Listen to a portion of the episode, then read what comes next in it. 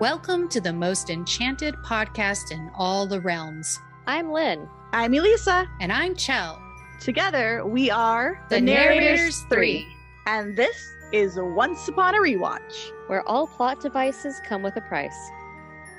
Welcome to Once Upon a Rewatch, Season 4, Episode 1 A Tale of Two Sisters.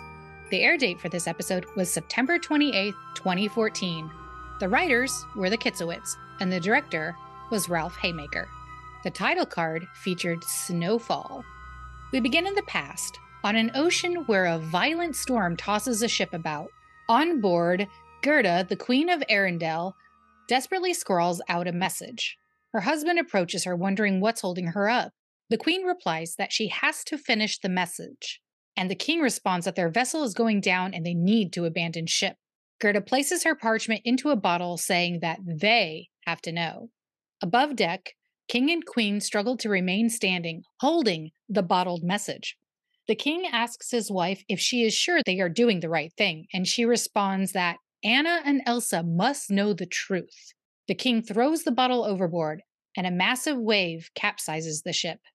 Five years after this tragic event, in the kingdom of Arendelle, Elsa and Anna stand before their parents' graves and place tulips down. I gotta say, those are some really nice graves. Like they're like monuments. I appreciated that. Because, like, you know, they're royals. So I'm like, oh, that's nice. They're they're not just like, you know, headstones or plaques. Yeah, they're like the same basic setup from the movie as well. Mhm. oh nice. Um, I also this is a this is a complete aside. It's very weird to me that their mother's name is different in Once Upon a Time than it is in yes. Frozen canon. It's uh, Aduna, right? Yeah, it's it's Queen Aduna Queen Aduna. In, the actual in the Frozen animation. movies. Yeah. Which I guess I'm like, did, Did- they actually not bother to fucking name her until Frozen 2 came out? Is that the problem? That's probably that's, what it is. That's what I was wondering. I was gonna say I don't think they named her until Frozen 2. Yeah. Like I, I think it's I think it's altogether possible that in Frozen 1 she's just the queen. Yeah. Um, but in Frozen canon, that's not her name, so it's a little weird for me. Mhm. I mean, Well, at least she is- got a name because that poor bastard didn't. he he does in Frozen 2. In Frozen 2, he does. I In Yeah. know, Frozen I 2, know. the parents get names, but yeah, no, he just gets to die on the ship in Once Upon a Time. Yeah. Like, quick, we got to kill some parents. Okay, there we go. It's a, I mean, it's Disney. It's Disney. Disney. It's Disney. It's it's a hallmark of a Disney hero is that you can't have two alive parents, hmm or if you do, it's very rare. If Like, you can do count on- very, Or, or you're a kidnapped orphan, a la Rapunzel. Yeah. yeah, because you're reunited. Oh, and that works with Emma because Emma's got two alive parents. I mean, and that also works Mhm. with Aurora, who even though she wasn't even though she wasn't kidnapped, she was passed off as Yeah. a baby and raised by other Yeah. people. Yeah. Exactly. So Which it's like you only get to have two alive parents if you weren't raised by your parents. Yeah. Right. Then they're safe. If Yeah. you only meet them later in life, they'll be safe. Yeah so Elsa tells Anna that she has a surprise for her, to which Anna replies, Prizes tend to be hit or miss in this family. Elsa promises Anna that she will like this surprise, and it's for her wedding. So, why is Elsa in her Ice Queen dress? Like, to me, she looks so out of place. Like, where's her, like, little cute teal, fuchsia, and black queen dress number? She was never comfy in that dress. She likes to be sparkly. Yeah, the queen outfit was what she was expected to wear when she was hiding who she was, which is why it's so covered and included gloves and has the uptight hair to symbolize her conforming and trying to mimic what was expected versus what she wanted. It's why her casting it off and let it go is so empowering. And the Ice Queen dress is what she made when she actually got to be her true self and not what she had to be. Also, she Mm. never put that thing back on after turning the corner on hell yeah, no more hiding my powers. And I don't think they had access to Frozen 2 designs yet. Plus, in this scene, Anna and Elsa are both actually wearing exactly what they wear at the end of Frozen, since Anna is in her epilogue dress. So, hello, welcome to Lin's dissertation on Elsa, because I have a lot of feelings about her. I love Anna's epilogue dress so much, and it's beautifully executed here. It is. I totally agree with that. And I didn't actually realize. So I have seen Frozen a handful of times, but it's been a few years. I've seen Frozen 2 more recently. So I didn't even remember that that was Anna's epilogue dress. But maybe the better question should just be why are they exact replicas and not something like tailored to their personality, but like unique to the show? You know, like like all the other characters in Once Upon a Time. Well, I don't know this for sure, my best guess is because this was the height of Frozen fever, they were Mm. probably told to make sure they were really recognizable as the original IP because they were really counting on having Frozen be a big draw to get people to watch Once Upon a Time. Gotcha.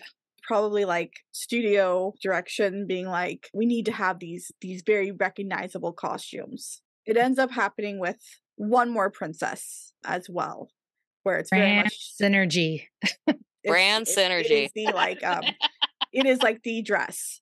it's Um, true. We do we do later on get another princess who is down to the thread exactly what was in her movie and not an interpretation like everyone else gets. Yeah. Uh, in present day Storybrooke, Elsa, having just been freed from Chekhov's urn, emerges from Zelena's barn, leaving a trail of ice behind her. Walking along a road, she encounters a sign with Storybrooke on it and freezes it. She's so scared of this strange new world, and it's very sad. Like her eyes are so sad. There's a lot of magic emoting in this episode from both her and Regina. It's just magic gals wearing their hearts on their sleeves. Yeah, I hate to say that I like seeing her scared, but I enjoyed the way the actress is emoting to her surroundings. I appreciate her, and she is really selling me on this scene. Mm-hmm.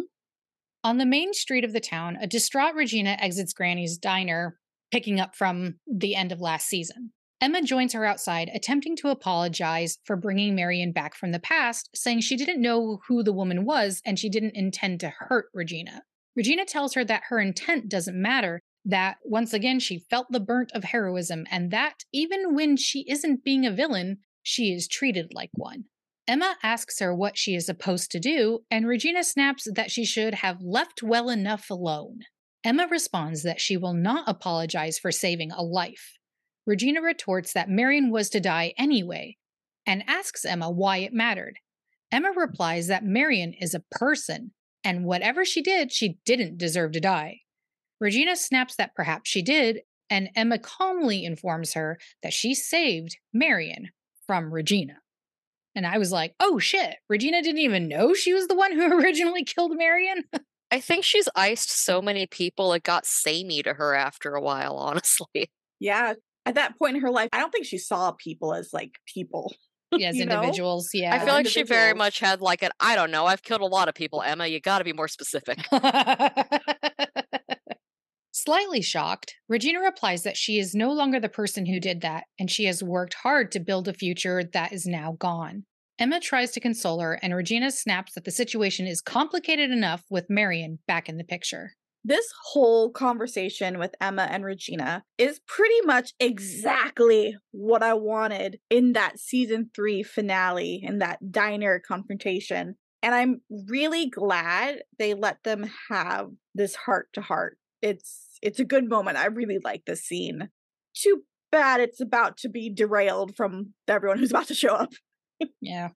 Emma apologizes again, beginning to tell Regina that she will do whatever she can to help, but Regina interrupts, telling her that the more Emma tries to help, the worse Regina's life becomes. Robin, with Marian and Roland in tow, emerges from the diner. He introduces Marian and Regina, saying he wants the three of them to talk about this. Realizing the situation, Marian asks Robin if he and Regina were together. Robin attempts to calm her, but an extremely distraught Marian asks if he's allowed Regina near her son, or if he knows what she's done or the terror she's inflicted.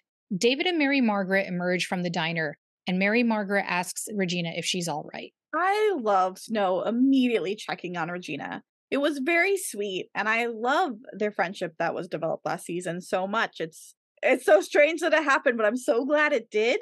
And I was glad to see it carry over into this episode, if only for a short moment here. Same, big same, mom friend to all. Upset, Marian asks the group why they are even talking to Regina. Hook and Henry emerge from the diner, and Henry asks his mother what's going on. like, the, the gang's all here. Yeah.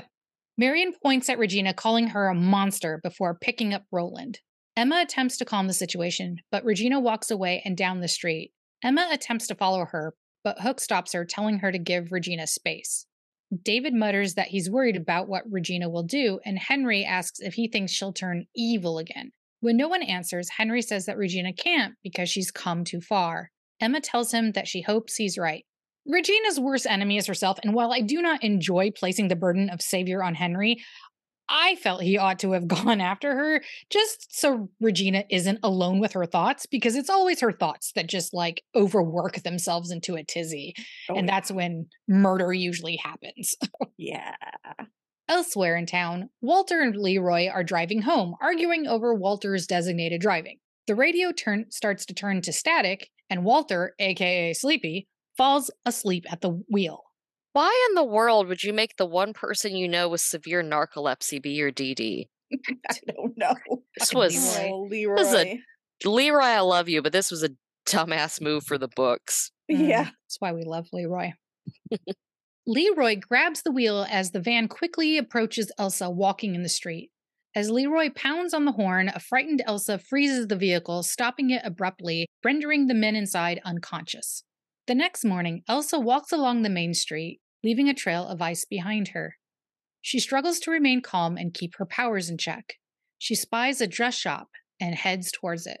In Arendelle of the past, Elsa leads Anna up a flight of stairs as Anna attempts to guess what her surprise is. The sisters reach their destination, an attic used for storage. Elsa opens up a wardrobe, revealing their mother's wedding gown. Anna approaches the dress apprehensively, saying she doesn't want to rip it. Elsa takes the gown off its hanger and holds it up to Anna. She declares that it's missing something and produces a necklace with a little snowflake on it, putting it around her sister's neck. An ecstatic Anna hugs her sister, and Elsa suggests that she tries the dress on. Anna slips behind a dressing curtain, and Elsa asks her sister if she will be walking down the aisle with Sven. Anna replies that Sven is not the best man, but he is invited. Elsa asks if she's joking, and Anna replies that he'll be properly attired for a reindeer, which I desperately want to see, by the way. Elsa tells her that she's more concerned with Kristoff, the groom. Anna replies that everything will be fine, and Kristoff has even cut his hair. No. Sorry, I like Kristoff. his little his little shaggy hair. Yeah, I like his shaggy hair. Opening a secretary desk, Elsa discovers a small journal. Anna emerges in the wedding gown as Elsa reads the book, a swirl of snowflakes forming around her as she becomes distressed. Anna asks her sister what she has, and Elsa tells her it's their mother's, saying that their parents' death is all her fault. She flees the room, and Anna follows. That poor wedding dress is about to get so dirty on its hem in the next few scenes. Oh my god, Anna running around in her wedding dress stressed me out so bad. I know through all those woods. I was like, I was gonna just like, girl, no. Ugh. In modern Storybrooke, Mr. Gold and Belle visit Neal's grave. Belle remains in the car as Gold addresses his son, Headstone.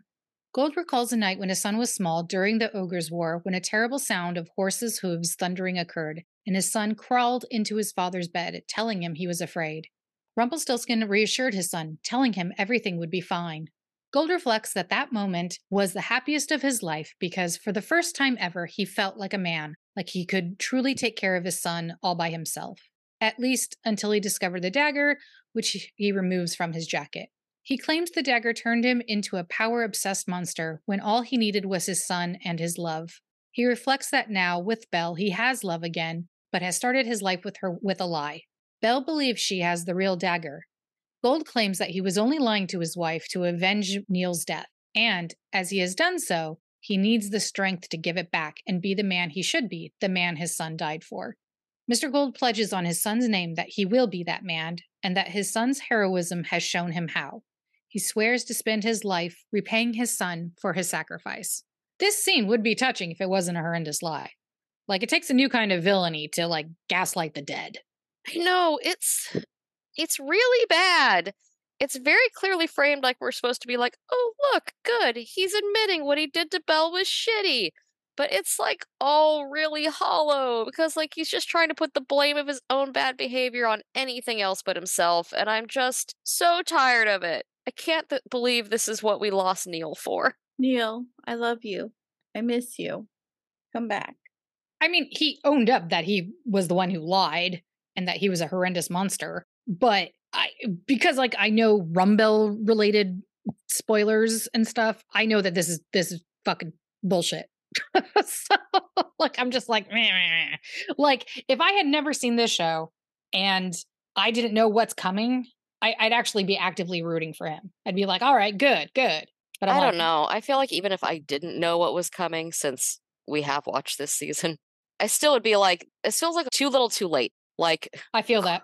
Sure. like, I don't know. It's a very like, sorry, don't put the thumb back on the hand, Marge type situation. You know, he goes back and forth on the dagger in this episode multiple times. It, hmm I know. so frustrating. I'm yeah, no, I'm gonna I'm gonna stick with my sorry, don't put the thumb back on the hand, Marge. That's I think that's my big takeaway.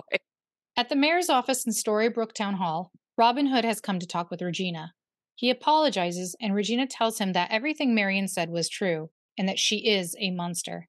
Robin replies that the woman he knows is the furthest thing from a monster.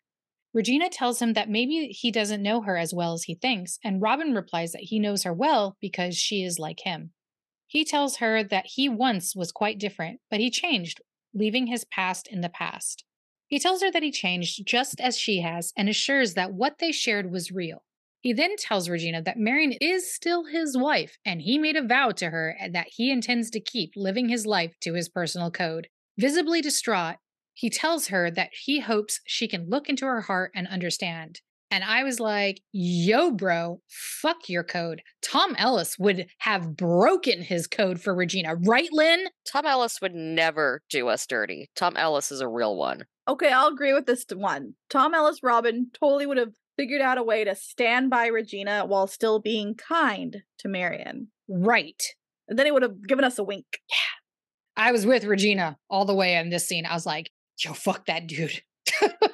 Yeah, I was like, girl, you don't don't settle. Don't settle.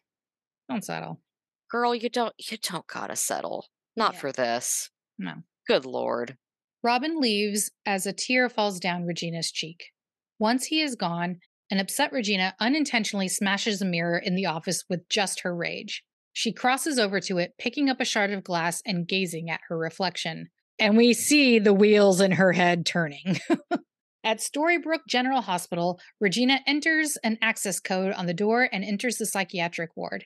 She approaches a door and lifts up the panel, gazing inside. She opens the door, and the patient inside, Sidney Glass, asks her why she is there. She responds that she needs her mirror. Sidney asks why, addressing her as Queen, and Regina responds that she needs his help to get rid of someone standing in the way of her happiness. And while I'm happy to see Giancarlo back, I am not thrilled at this turn of events. I completely forgot about this reveal. Like the fact that Sidney, having been captured this whole time, and clearly he has been full on forgotten by Regina, and that's why he was left there. Like, it does such a disservice to her redemption arc these last two seasons, especially season three. And just like poor Sidney, like writers, you could have done anything. You didn't need to do this especially since it doesn't really make sense because it's implied here it's been a long time he says years but like there was a whole year very very recently where the citizens of storybrooke were back in the enchanted forest so was he just here alone in storybrooke for that year God, probably. I mean, no wonder Sidney jumped ship and stole the Darksaber. he's like i'm out I'm outsy. i'm, I'm going to a new IP. I like that he did his time here just to have a massive glow up. it's like I put in my time. i know because I'm now going to be a fucking badass on the Mandalorian. and i think between this was his run on breaking bad Yep. and also his run as one of the main antagonists on Revolution, which Lin and me loved. I don't know if a lot of people did, but we did. It was, you know, it wasn't great, but we loved it. We loved it. I like a lot of shows that aren't great, but I just love it anyway. I mean, look at us with this. I yeah, mean, true, true.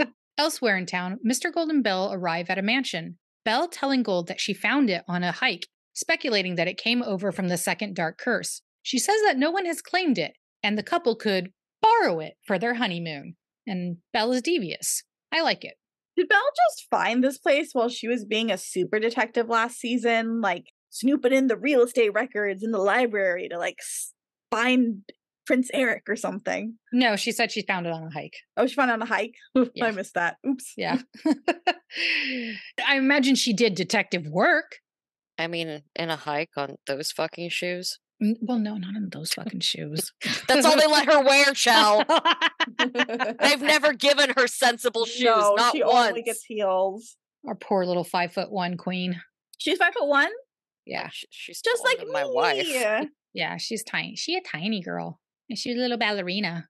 Just let her be small Yeah, just like let for her stand her on stand. safety. Let her stand on an apple box whenever she's near Robert Carlyle, who is not Or that just- tall. Just let her be small. It's cute. It, It'd just be like, oh look, she's wee and dainty. Mm, right. I mean, I realize they do have to for shots purposes. Well, then just pull a supernatural and dig a Dig a trench ditch. for Robert to walk around in.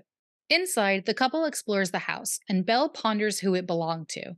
Gushing about the house, Belle moves toward a window and Gold freezes her. He removes the fake dagger from Belle's purse and trades it for the real one from his jacket before reversing the spell. Okay, good job. You get half a cookie. I say half because you still did it in the first place. And the cookie fell on the floor, so it's a Yeah. little dusty. Belle tells him that he hasn't even seen the best part and hurries off toward a door. This whole scene, I just kept looking at Emilie, almost twisting her ankles and thinking, God, please stop putting this woman in shoes that are going to murder her. It's driving me up a wall. Be nice. Just be nice. I, I did like that sweet little hop she does. Like, I think that was covering up a trip. Oh, no. probably. This homegirl's gonna kill herself in those things. On his way to join her, Gold's eye is caught by a mysterious item on a table. Belle asks her husband what the matter is, but he replies that whoever owned the mansion has interesting tastes. Belle leads Gold into a ballroom asking him what he thinks. Gold replies that they have been married nearly a day and have yet to have their first dance. He snaps his fingers four times, starting a nearby record player to the tune of Beauty and the Beast, lighting the chandelier, and turning the couple's attire into outfits reminiscent of the ballroom scene from Beauty and the Beast. He asks his wife to dance, and visibly moved, she accepts. And then they have their first dance. And I think it's very sweet. I don't like raining on your parade because I know you love this ship. And I feel bad whenever I have something negative to say about it because I know you love them. But this scene actually made me really uncomfortable. It felt really controlling to me, and another aspect in which Belle just had no agency at all, including not even getting a choice as to what she wears or looks like.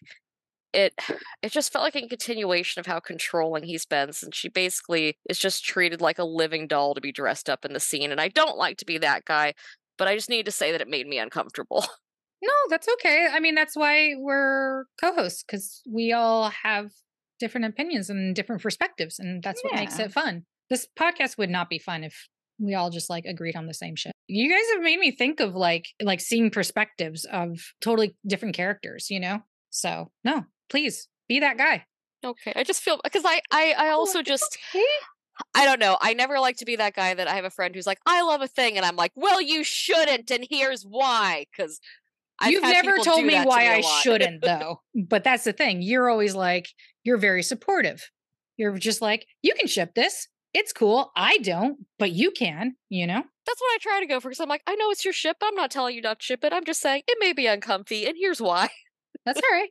I mean, counterpoint, I didn't sense that, of course. I saw the dress as a remembrance of the one that she wore when they first met. I know it was also like the filmmakers going, oh, look, it's cute. They're beating the beast, you know? So it's more coming from that angle than anything. And of course, like these men don't fucking think about things like that. You know, No, you know? they don't. They really don't. Um, and I just like it was like, well, she surprised him, and he had no choice in her surprise of like the place that they came to for their honeymoon. Whereas this this seems just like you know a single dance. It's I doubt like he was like, now you must wear this dress forever and for the rest of the night. You know.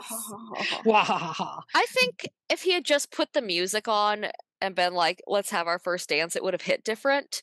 For some reason, the like, the dressing her up part was what made me go, oh, I can see that. I don't like that. It just felt like a power imbalance. Like it felt like adding to the power imbalance to be like, you're my Barbie now. Sure, no, and I, I feel that it can be triggering, and I respect that. Point observed and acknowledged. I'm not trying to yuck anyone's yum. That's the last thing I'm going to say about it. No, I know we have a lot of Rumbelle shippers to listen to this. I'm not trying to yuck your yum, guys. It's totally fine. On the main street of town, Emma, David, Mary Margaret, and Henry are walking with baby Neal in a stroller. David remarks that maybe they should have named him Balefire, which I thought was super cute. It was cute. I was like, I was like, well, he can have a middle name because it sure as shit beats uh, Leopold. Fuck that. God, no. Yeah, Oh, Leopold. no Leopold. Neal No Leopold. Balefire. It roll it rolls off the tongue. Neal Balefire. Emma hangs up her cell phone and Henry asks if his mother has answered any of her calls. if mom one answered any of mom's two calls. Emma replies that Regina does not want to be disturbed, but quickly adds that it doesn't mean that she's being evil. Henry suggests that he try calling Regina as she may not want to hear from Emma in particular, which fair. Yeah. Emma strolls along with her mother, who comments that Henry seems to be taking things well, including seeing both of his moms with new men. I'm like, Look at, uh, I'm sorry, that made me laugh because I was just like, oh man. Anyway, Emma, I know your moms aren't together anymore. Are you okay, Henry? are you I okay, know, Henry? Henry. Do you want to talk about it? Do you want to talk about oh. it? Do you want to talk about like the break that your moms are taking? Sometimes relationships go through rough patches, Henry, and it's not anyone's fault. Emma stutters, and Mary Margaret deduces that Henry doesn't know about her relationship with Hook yet. Emma conjects that there is no relationship with Hook and that she can't talk about it with Henry if she isn't sure what their status is to begin with. Serendipitously, Hook appears, informing Emma that Regina is not hiding in her mausoleum. He asks Emma if she's avoiding him, and Emma breaks away from her mother to go have a little private chat with him. She explains that she isn't avoiding him, just, you know, dealing with stuff, and that there's a crisis going on. Somewhat annoyed, Hook tells her that there's always a crisis, and she should live her life during them or it will pass her by. Suddenly, Leroy and Walter appear, panicking and shouting, We're under attack! I truly love that Leroy can always be counted on to barrel into a scene belting out exposition. Yes. Like, it's not quite him running in screaming, terrible news, but I still love it. Seriously, Leroy running into scenes and yelling will never get old. It's one of my favorite Once Upon a Time reoccurring jokes. big, big same. I hope, I hope someone has done a supercut on YouTube. Oh, me too. I, I must look that up. Leroy explains their encounter with Elsa. We woke up in a meat locker. Who's got that kind of magic? And Emma replies, Maybe the person who made that, as she points at a small trail of ice on the ground nearby. We go back to Arendelle of the past, where Elsa sits alone in the woods with her mother's diary. Anna, still wearing her wedding gown, oh, Anna, Stressing me out. stressing Lin out, just raising her blood pressure willy nilly. Your wedding's tomorrow, and you're running around in the dirt in your wedding dress, Anna. Anna is nothing if not a golden retriever. God, that's for sure. Yeah. Elsa tells her she wants to be alone, and Anna replies that she isn't alone, which isn't a bad thing. She asks her sister what's in the diary. Distraught, Elsa explains that their parents didn't leave the kingdom on a diplomatic mission as they had thought, it was just a cover. When Anna asks what they are hiding, Elsa hands her the open diary, telling her to read it. Anna reads out loud a passage declaring that Elsa's powers are terrifying and that they have to be stopped. Elsa replies that they left because of her, and it's her fault that they can't be there for Anna's wedding. Elsa apologizes, but Anna tells her that it isn't her fault and she isn't a monster. She claims the diary is only part of the story and she will prove that their parents weren't afraid of Elsa. Elsa asks her how she knows that, and Anna replies that there are more answers about what happened to their parents. She just knows it. Excitedly, she tells her sister that her future in laws can help them find those answers. I just adore the actress who portrays Anna. I don't think I've seen her in anything else, but she is a delight in this. Mm-hmm. I love her. In present day Storybrooke, Hook and Emma follow the ice trail, leading them to a fenced off area of Storybrooke Cannery. Seeing the door close, the pair race to follow the trail. On the other side of the door, Elsa hurries away. Poor sad Elsa hiding in trash. It's me. Hi. Oh. I'm the problem. It's me. I just imagine like this cute little awkward like Stitch but Lin character going, Hi. Hi. Flexing my hands. Yeah. Dressed as Elsa in the dumpster. Yep. little lopsided wig. I mean, your Yep. wigs are always fierce, but you know, trash. Thank you. Elsa hides behind a piece of equipment as Hook and Emma draw near. Her fears conjure a giant creature made of ice. And hey, that CGI isn't terrible. Yeah, it's really not. Like, I don't mind how they did Marshmallow. He's not quite as cute as he is in the original, but he's not bad. Overall, the special effects in this one aren't too shabby. The Yeah. opening the opening scene shipwreck, that looked pretty good too. His name's Marshmallow? Yeah, his name's his Marshmallow. name's Marshmallow. Isn't that cute? Is that is he from the movie? Uh-huh. I have to watch the movie again. Yeah, It's been- he he uh he yeets Anna and Kristoff off a cliff. Oh yeah. It's when they go to talk to Elsa and it doesn't go well. And she's Oh, like, right. you, you guys need to leave. And she makes marshmallow, and marshmallow's like, get out. Oh right. Okay. And then in um the one short, Frozen Fever, Elsa gets a cold and keeps making little itty bitty snow babies, and then Marshmallow is entrusted with their care. Yeah, seen so in the that one? I haven't in seen that. the- I saw. I saw. I saw the. Christmas one. The It's- Huga. Frozen Fever is cute. It's it's Elsa. Elsa wants to make a surprise for Anna's birthday because Anna's never had a proper birthday party because of you know them all being locked in separate rooms. But she has a cold and she keeps sneezing, and every time she sneezes, it makes a little snow baby. There's like The 80 ice- of them by the end of the short. The Ice Palace is now home to Marshmallow and just a billion snow babies. Yeah, since Okay, I Elsa have doesn't watch have to that live in isolation anymore, she's, you know, the queen of Arendelle and lives in the castle. So, yeah, her snow palace is where Marshmallow and all the snow babies live. Aw. It's very cute. All right. Because I've seen Olaf's. Olaf's Oh. Frozen Adventure? Yes, I've seen that one. And they actually, at the very end of Frozen 2, come back because Olaf's telling the story of Frozen 2 to Marshmallow and all the snow babies. Yes. And he goes, I'm alive, and so are you. And Marshmallow's like, We lived! And they all get really happy. oh, okay. All right. I'm gonna have. I'm gonna have to watch them all because I love all the shorts. It's yeah, Frozen. Fever is super cute and has really cute Anna and Elsa costumes. hmm And it's very sweet. And there's a- Kristoff is adorable in it. He is. In Arendelle of the past, Anna leads Elsa to visit the rock trolls. She calls out to Grand Pabbie, who reveals himself. And he's also not terrible CGI, I have to say. No, he No. actually they looks like they just dragged and dropped the asset right from Frozen. He looks like almost exactly like he did in the movie. I Yeah. think they I think they might have had an increased budget, which makes sense because I think season 3 was a really successful Mm-hmm, it season was. for them. Yeah. So he asks her if something is wrong and if she's having second thoughts. He assures that Kristoff won't smell like that forever. Oh, Anna tells him that their problem isn't related to her fiance, but to their parents. She hands him her mother's diary, asking what they were truly doing on their fatal voyage. Pabbie tells her that he doesn't know, and Elsa takes the book back, eager to leave. As the women start to leave, Pabbie tells them that while he doesn't know what their parents set out to do, he does know where they were headed. He explains that a few days before their departure, the king and queen visited him to inquire about the land called Misthaven. Elsa asks what they wanted in Misthaven, but Pabbie replies that they didn't say. He yawns and dismisses the women, rolling back into a rock to sleep. Excitedly, Anna turns to Elsa, saying they have their answer. Elsa replies that they only have more questions, and Anna conjects that they have a start. She suggests then that they go to Misthaven. Elsa cuts her off, pointing out that she cannot leave as she is the queen, and Hans and his 12 angry brothers are waiting to pounce on their kingdom at the first sign of weakness. Unperturbed, Anna suggests she go to Misthaven alone. She tells Elsa that she'll only be gone for, you know, two weeks. Upset, Elsa replies, uh, that's just what mother and father said, before she walks away. In Storybrooke, Emma and Hook gaze at the massive ice creature, Marshmallow. Emma lowers her gun, telling the creature that they don't want to pick a fight. The creature spews an icy blast from its mouth, knocking Emma and Hook down and causing Emma's gun to discharge. The two run out of the fenced area and down the street, followed by the creature, Marshmallow. they encounter Walter and Leroy on the main street, and Leroy causes a panic by shouting, Evil snowman, run! And everyone scatters. Bless Leroy.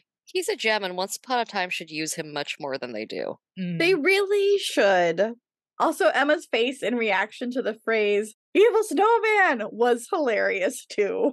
oh, I'm gonna have she to go was- back and look at that. She's so done. She's just like, "How is this my life?" oh, that's right.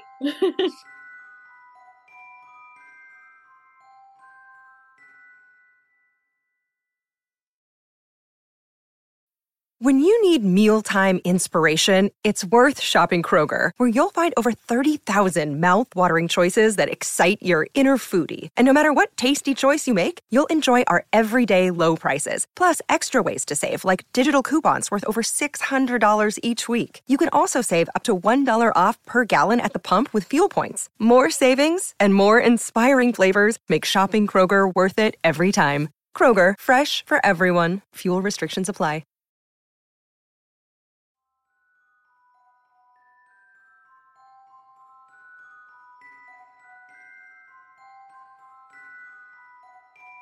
A newspaper blows in the wind and lands near Elsa's hiding place.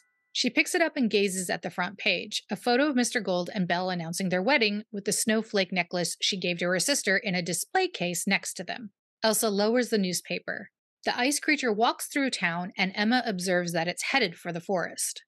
Meanwhile, in her vault, Regina shows Sidney a page in Henry's storybook depicting Robin Hood and Marian.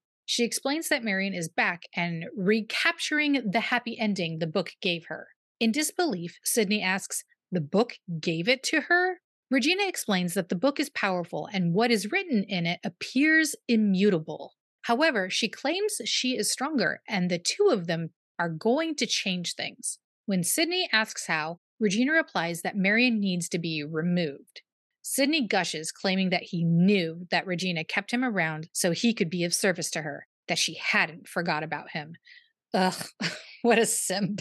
And her face here clearly says she absolutely forgot that she locked him away. And that's the only reason he was still in that cell in the hospital. Like, poor, poor Sidney. Mm. Goodness gracious. Sidney asks her how she wants him to kill Marian, and Regina replies that he is not to kill her, as it would obviously come back to her. Look at that. She's learning. she explains that her plan is to go back in time to kill Marian before Emma arrives and saves her. She is not learning. I take that back. No. Sidney asks what his purpose is in her plan, and Regina informs him that while she was queen, she sentenced many to death. Sidney deduces that she doesn't remember Marian. Regina tells him that she needs him to show her the moment she captured her so she knows when to travel back to. Sidney begins to question how he could even do that, as in the land without magic, he is no longer the mirror, and Regina interrupts him by transporting him into a nearby mirror. Sidney bangs on the glass from inside of the mirror, screaming in desperation. Regina tells him to calm down and it's just temporary. She asks him to show her when she met Marian, and he complies. Via the mirror, Regina views her encounter with Marian in the former enchanted forest. She demands that Marian tell her where Snow White is, and Marian says nothing. She declares that Marian will die the next day for her stupidity and walks away from her. Marian tells her that she feels sorry for her, and if she had a family of her own or love, the queen wouldn't have to be so cruel. The queen approaches Marian again, telling her that she knows who she is and what she wants. Regina tells Marian that what she wants is her head on a spike and walks away as Marian calls her a monster. Ending the flashback, Sidney asks Regina if that was what she was looking for, and Regina replies in the affirmative. Lana's performance at the end of this scene is so good. She has this full face journey that starts in that trademark evil smirk, but it clearly falls apart. And we actually see that this Regina here and now appears to be disturbed by who she was. And it's a subtle moment, it's a quiet moment, but it's so well done by Lana. And I was actually impressed that, like, that's kind of how they had her go in that moment. I don't love all this backsliding, but like that moment right now, like seeing her reaction to how she was, that that was good. Yeah, I mean, you know, and I haven't seen season four, so yes, it appears that she's backsliding, but even just that face journey alone is already showing that she's feeling remorse a lot quicker than she usually does. Oh yeah, absolutely. I really don't love that Marian continues this horrible trope of like you have to be a mother in order to be able to express empathy. Mhm. Yes. Yeah, that was Like Marian just being like, you don't get it because you don't have a family. I'm like, you know what? Yeah, no, absolutely. Yeah, Marian. I'm not saying I advocate for murder. No, no, no, for sure. I maybe I, a little bit understand why Regina killed you. Like that's not okay.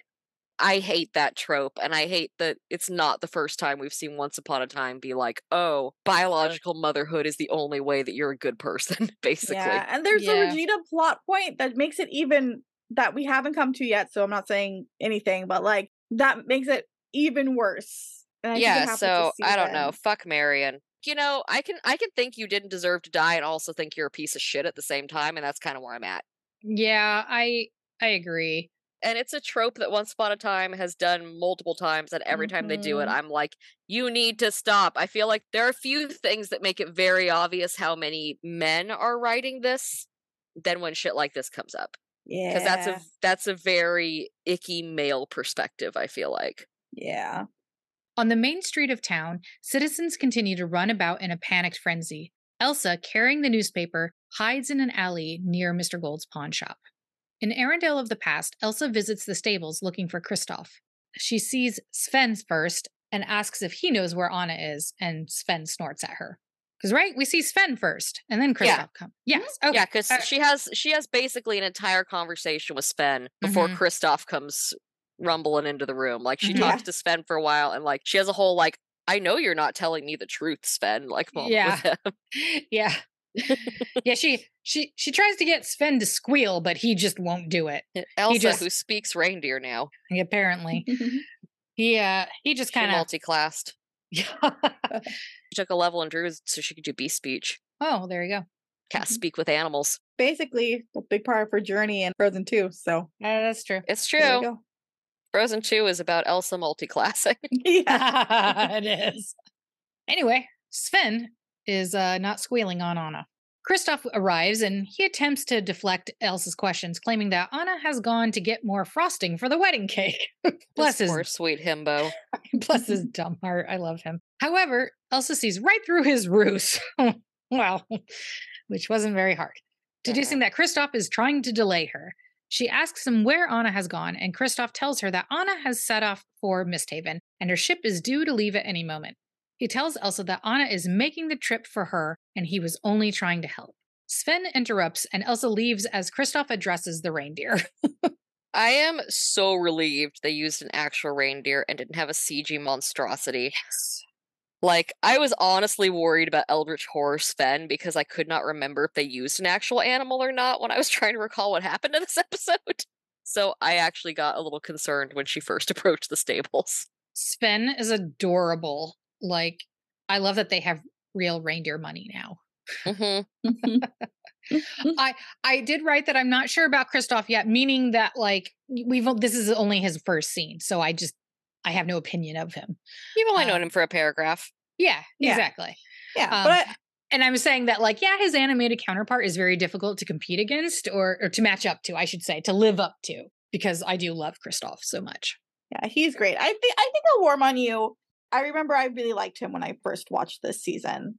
In present day Storybrooke, Emma, Hook, and David, still in pursuit of the snow creature, come upon the Merry Men's camp in the woods. I like that the Merry Men are still devoted to their full time camping life, even after living in Storybrooke for months now. I'm sure Regina could have set them up with houses, but they love that rugged life. Bless them, because I don't. I was gonna say, no, that's gross. Take a shower, Yeah.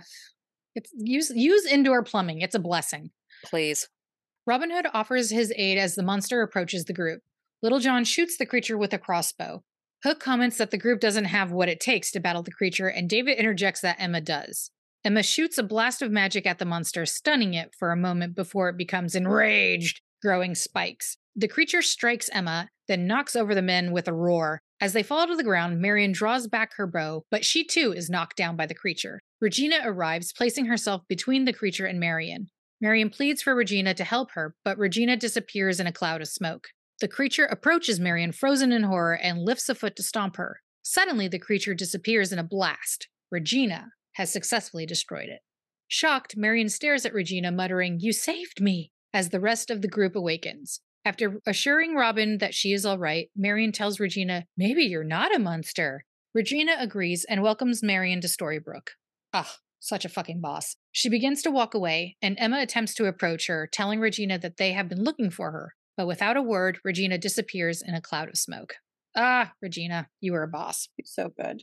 I missed her so much. I know. Shortly afterward, Hook approaches Emma, saying, Crisis averted.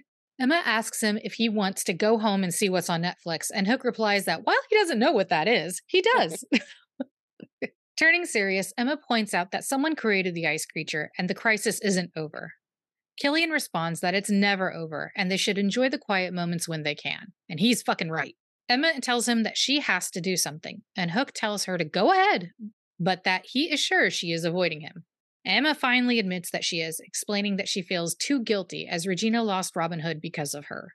Hook asks her if there is more to it than just Regina, and Emma responds by kissing him and telling him to be patient. He has all the time in the world, Killian remarks, unless another monster appears and kills him. Emma visits the mayor's office, where Regina has locked herself inside. Through the door, Emma tells Regina that while things are complicated, she can have happiness. She just has to fight. When there is no response, Emma tells Regina that if she won't fight, Emma will.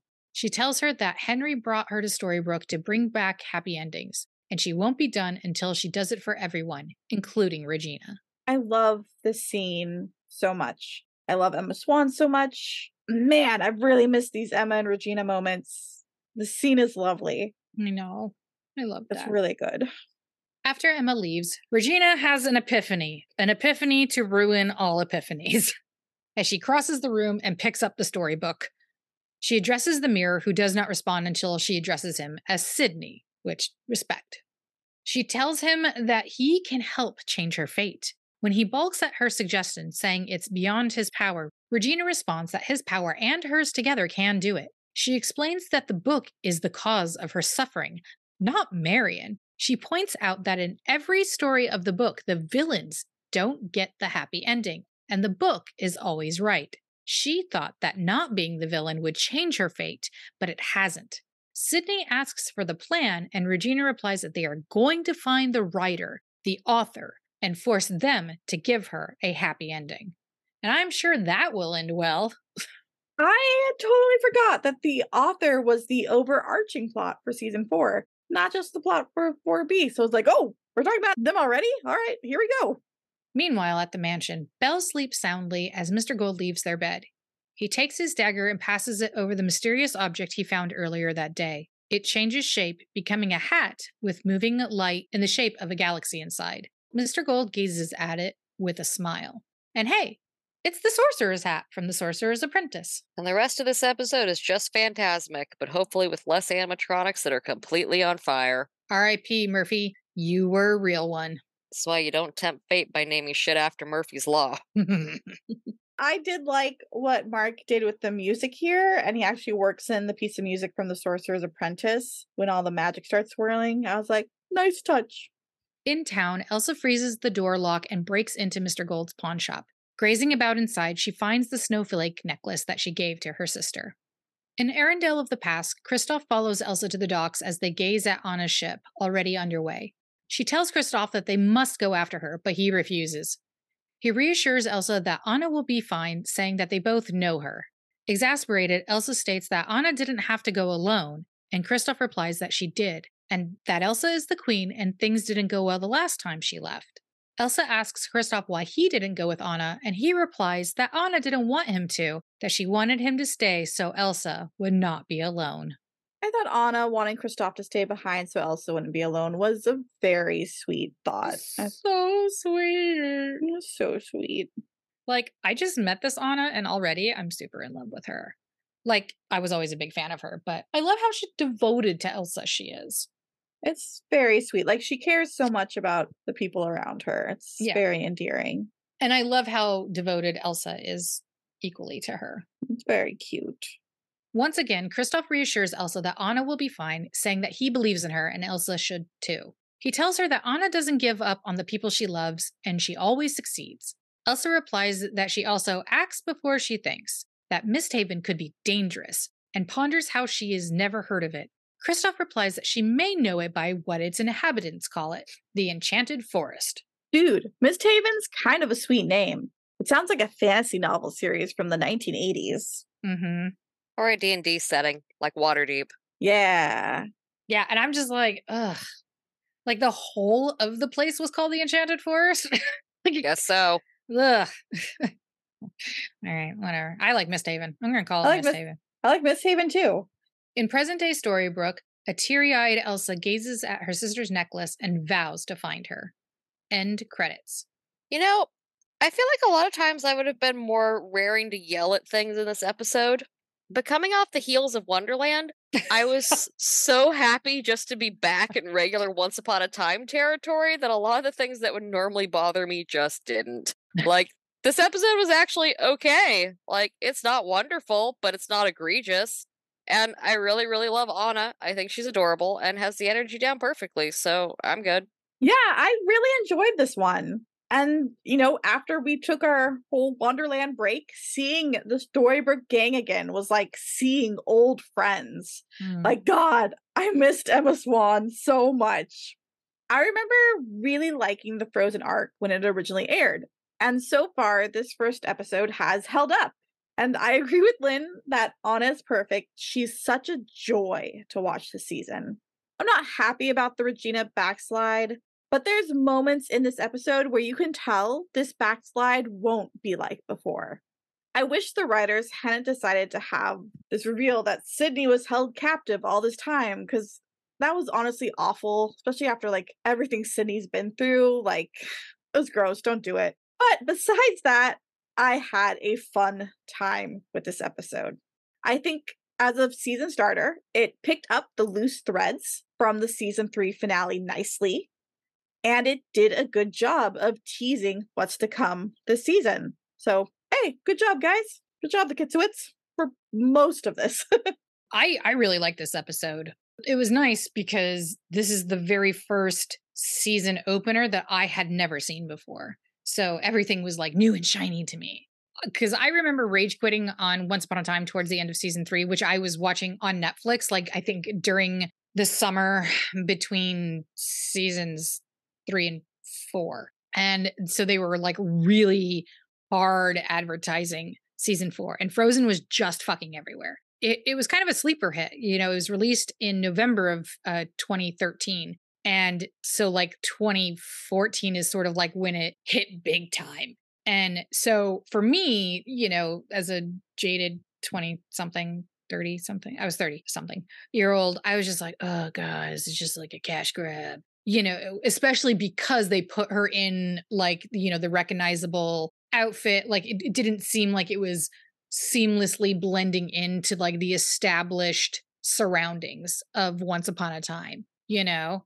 it felt very much like look it's your favorite you know you know what i mean like i was just i was like ugh you know even though i had liked frozen quite a bit like way, way more than i anticipated but i was just like oh my god it's fucking everywhere i'm like they're not even trying at this point but now that like a, nearly a decade has passed and i'm at peace with it all and i'm quite a frozen fan like i said i, I, I liked frozen 2 a lot I feel at peace with it all. And like, I'm really excited for to see where like Elsa and Anna and Sven and Kristoff go and how like their tale unfolds.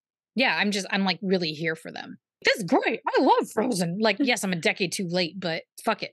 Like, I'm, Yeah. I'm, I'm truly excited. Yeah, a lot of people like did not return the show because of Frozen being integrated. There was a lot of Mhm. people that kind of dismissed this arc because it was Frozen. It was sad to see. Lin and me watched this specific one while it was airing. Um, we caught up specifically for it because we do love Frozen, and we're excited to see what they were going to do.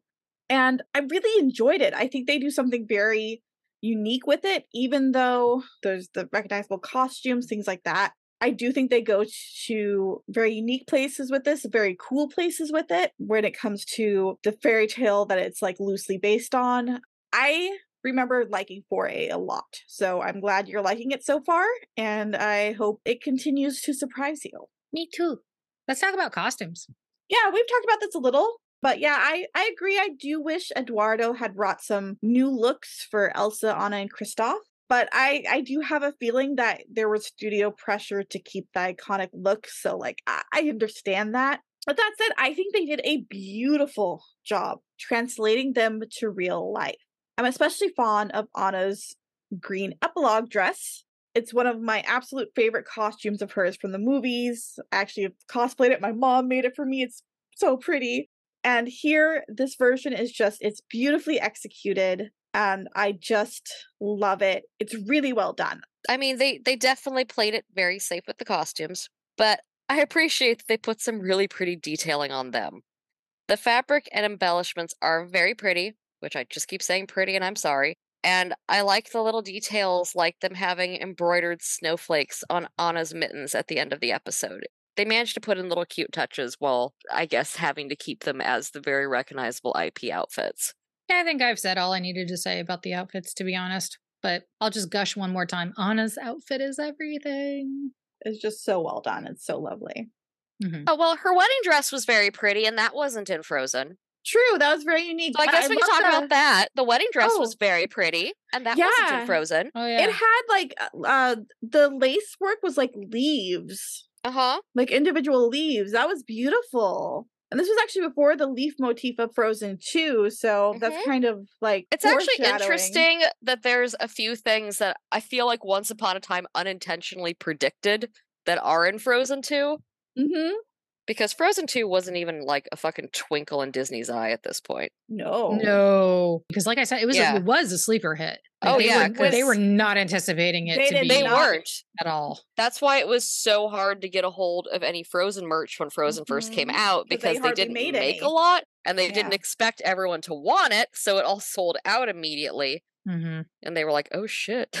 I'm looking at some of the behind the scenes photos for this episode so I could get a closer look at the dress because it's it's a nice dress. It's that's all I can kind of say. To me, it, it it did nothing for me, but it is nice. But I'm seeing photos of Giancarlo on the green screen, and he's like mid rage, like where he's like hitting the uh, you know, like supposed to be inside the mirror and stuff. That's it, it's very cute. so I'm gonna have to download some for Instagram. Anyway, uh, it's now time to play Who's That Guest Star? In season four, episode one, we have Pascale Hutton was Queen Gerda. Canadian actor Pascale Hutton is best known for her starring role on When Calls the Heart, a show which features many an actor from Once Upon a Time. She can also be seen on film and TV titles such as Smallville, Flashpoint, Arctic Air, Sanctuary, and Supernatural. Shot. And then we have Oliver Rice as the King of Arendelle, the poor bastard who doesn't even get a name. This British actor can be found guest starring in TV shows such as The Flash, The Magicians, Altered Carbon, Chilling Adventures of Sabrina, Riverdale, and say it with me, my friends, Supernatural. I have to make it peppy, guys. I'm sorry. All right, it's time to take our first trip down this season down Once Upon a Timeline. So, Arendelle, as we learn in this episode, is part of the same realm as the Enchanted Forest, which I like quite a bit. After spending time in so many different lands in both Wonderland and season 3, I'm I'm happy to see the the world of the Enchanted Forest expand a little, like see a little more of of their world. So now to place this in the timeline of episodes we have seen so far. In order to do this, since there's not a lot of context clues yet, I definitely used a combo of uh, information from good old The Once Upon a Time wiki and pulling some of my own knowledge from having seen this season before. So to place this episode in the timeline of the episodes we've seen so far, the first flashback here takes place five years prior to the bulk of the episode's flashbacks. Um, this is where we see Elsa and Anna's parents shipwreck. And that actually takes place shortly after the flashback scene in season three, episode three, Quite a Common Fairy. So Regina's meet cute and fallout with, with Tinkerbell. Now, the bulk of the flashback scene in this episode can be placed after Will and the Merry Men have their adventure raiding Maleficent's castle in Once Upon a Time in Wonderland, episode 5, Heart of Stone. And then the flashbacks that we've seen so far that most closely follow this episode are those that we saw in season 1, episode 12, Skin Deep, where Belle and Rumpelstiltskin meet for the first time. As uh, this uh, season goes on, we'll continue to flesh out the story around this. So that's it for timeline. Now we have a question from Tumblr uh, we wanted to address on the air. I just want to say, I hope that you did get the memo ages ago that said that we would finally like get to your question in this episode. Sorry that we took so long. We just thought it fit better now. All right, so this is from Snowing Fairy Tale.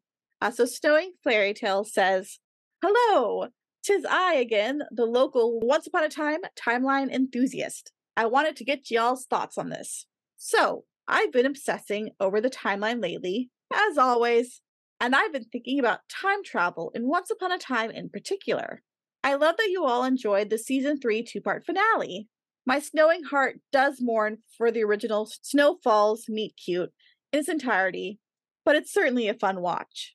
But yes, so I'm not that well versed in how different forms of time travel work, but it seemed like Emma and Killian created an entirely new timeline. Do you think that means that the family Emma and Killian return to are alternate timeline versions of everyone. That would mean that all the characters except Captain Swan, who Emma and the audience have gotten to know and love, are not the same ones we see at the end of the finale. And if that's the case, do you think that would mean that Emma's family in the original timeline are still waiting for her to return home, but she never can, and they never find out what happens to her? Oh god, that would break my heart, and I can't stop thinking about it, but maybe I'm overthinking. But anywho, your podcast is one of my favorites. It truly is the most magical in all the realms. Thank you for all that you do, and can't wait for your season three recap and next season. Oh, that's so nice. Thank you so so, nice. much, Snowing Fairy Tale. Also, you have broken my heart with this theory.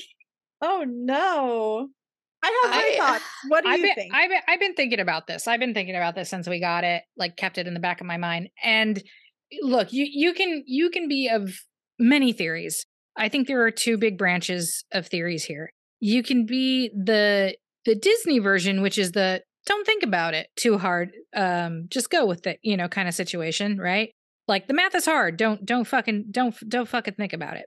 Or you can go like full on Marvel multiverse schisms and really think about it and surmise that yeah it cracked a line in the multiverse and made a schism naturally i'm gonna say disney like go go with the disney don't think about it you know like is, is situation. But i don't know how they um deal with season seven with this whole shit. And and if timey wimey parallel universes come in to play with it like i don't know how they explain it away because i haven't gotten there. Yeah. so yeah. But yeah Um, maybe. I mean that's that's a fanfic. That's a fanfic my my thoughts reading this especially coming off of the episode we just watched is we have regina focusing on you know the power of the book and marian's story being rewritten. And maybe that's what happened here. That's what happened. It's not like a branch and the old version was left behind.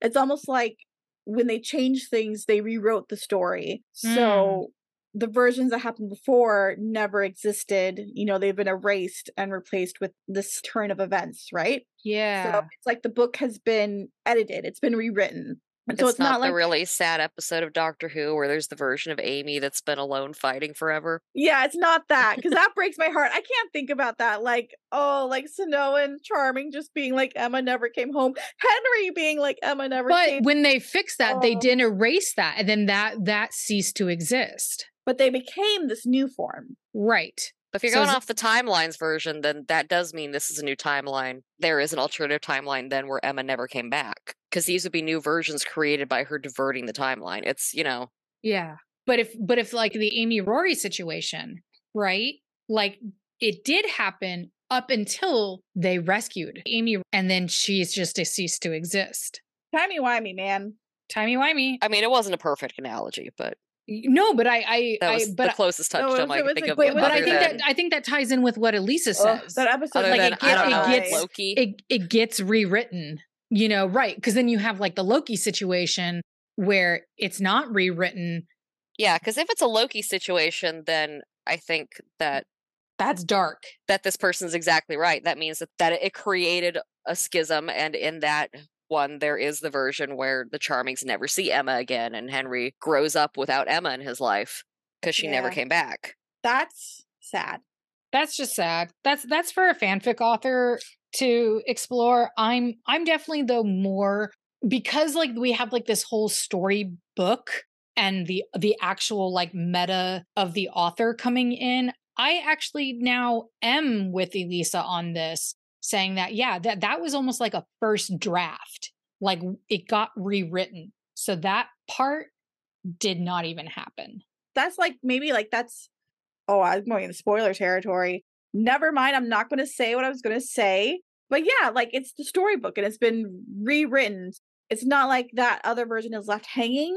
Things have been like tied together and fixed and just adjusted. Mhm. right? Now, this is a great question for season four because I feel like there's a lot of this interesting timey wimey storytelling stuff continues on through through this fourth season. yeah This was a great question, Snowing Fairy Tale. You broke our brains a little, but uh, Just- we really a bit. appreciate it. Keep it coming. Keep it coming. Yeah. So it's now time for our rants and raves. I did a Um, rave. What? I said I just did a rave in my chair. Oh, okay. Um, what?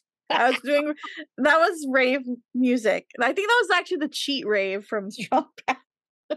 I th- yeah, I think uh, know, you're about to turn into the system is down. Down. The system, is, is down. down. Uh, are we showing our age? No, we're just very good internet historians.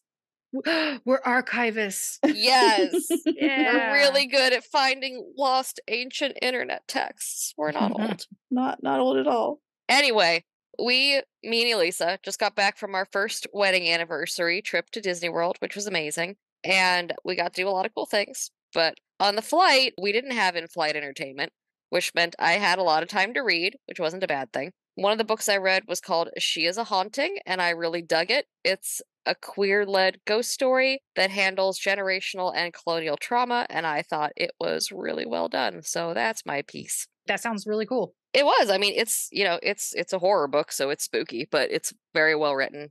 Yeah, like Lin said, it was our anniversary and we had an anniversary trip and it was so much fun. We had our anniversary lunch in Cinderella's castle at Cinderella's royal table and it was delicious.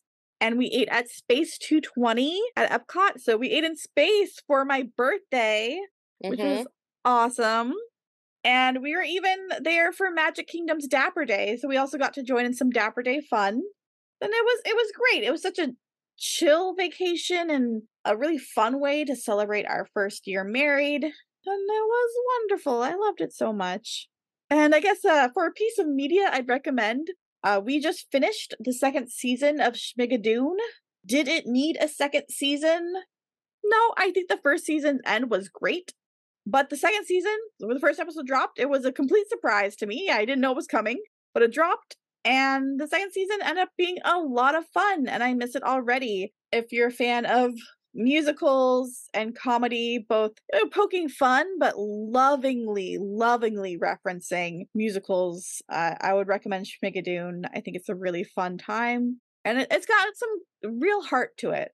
And the cast is just great. Yay. I mean, where else are you going to see Alan Cumming and Kristin Chenoweth singing about eating orphans? True. True. Ooh, As the orphans have a happy sing along with them. I must. Um, I have to check that out because I love Alan Cumming. oh, he's great. He's in both seasons. He's a delight. Uh, I know it's not everyone's cup of tea, but I have been enjoying the last season of The Marvelous Mrs. Maisel. I'm also excited to get my hair cut and dyed. It's time and I'm ready for it. And I know to our listeners, this kind of means nothing, but like it, it's been over three years since uh, I have had any fun colors in my hair because it needed a break from it. like, so it's all been new hair and now it's time to fuck it up. so that is going to happen in the very near future. The day that this is going to be going out will be Mother's Day. So happy, happy Mother's Day to Karen who listens to this. Hi, mom. My mom doesn't listen to it, but happy Mother's Day to you too. yeah, happy Mother's Day to to to all those who honor it in however way you do. And yeah, that's it. That's all I got going on. I don't I don't really have a life right now. We all watched Alice in Wonderland. We did. Okay, we all so if you listen to our Once Upon a Time in Wonderland mini series, I kept referencing the one that I grew up with. And so I finally had the opportunity to take my co-host hostage and lull them into a false sense of security and made them watch it. And I don't think they hated it. it was No, a trip. It was no, I, I enjoyed it. I didn't a hate it. It was Okay. very strange, but I did not hate it. Okay. I had forgotten that you said it was going to be a musical. Yeah. so then the first time someone started singing, I was like, "What?" I didn't know. I didn't know this is what we were doing because until someone started singing, it didn't tonally feel like it was going to be a musical. Sure. Absolutely. So I was like, "Um, And it takes a little What? while to get there. mm-hmm. It had it a while before the first song kicked in. Yeah, at least 20 minutes. And then it's just nonstop. But Sammy Davis Jr. as the caterpillar still rocks my world. Much better than the CG caterpillar from Wonderland. Yeah. Verbally the abusive meat one. turd." the meat turd. Ugh. Ugh. Next time on Once Upon a Rewatch, while desperately trying to find her sister Anna, Elsa is startled by Emma and accidentally traps them both inside an ice cave. Depressed over her situation with Robin Hood, Regina secludes herself away from the town, including Henry. And while the townspeople consider Mary Margaret their leader, she faces her first leadership task. Meanwhile, in the enchanted forest of the past, Anna tries to teach a meek David to fight a brutal warlord who is threatening to take his and his mother's farm away if they don't pay her price. Thank you for tuning in to Once Upon a Rewatch. We are the Narrators 3. The moral of this episode is be more careful with your dead mother's wedding dress. It's Mother's Day, for goodness sake. Visit us at Spotify for podcasters to answer episodic questions, send us voice messages, or to find out other ways you can help support the podcast. You can find our page at podcasters.spotify.com slash pod slash show slash once upon a rewatch. If you enjoy Once Upon a Rewatch, please leave us a review on Apple Podcasts or on your platform of choice. Talk fairy tales with us on Twitter at once upon rewatch. On Instagram at Once Upon Rewatch. On Tumblr at once onceupon.a-rewatch.tumblr.com. The artwork for our podcast was by Laichiruru. We want to say a very special thank you to the master of free music, Kevin MacLeod. Our intro music is Frost Waltz, and our outro music is Fairy Tale Waltz. This podcast uses material from episode specific pages on the Once Upon a Time wiki at Fandom and is licensed under the Creative Commons Attribution Share Alike license. And remember, all plot devices come with a price. Oh no, I just realized we didn't record or release a season four trailer episode, which we usually do. And I've just finished editing all of episode one, season four, and it's Sunday, and I'm about to release it. And I don't want to delay that. So it's going out into the wild. Sorry there was no trailer. I actually really like editing the trailers. So I don't know, maybe for season five, it'll be a, a double length one, and we'll go through the highlights of season three and season four. But other than that, enjoy. Enjoy the first episode. It's in the wild now. No preview to prepare you. You're in Arendelle now with us. Hope you enjoy it.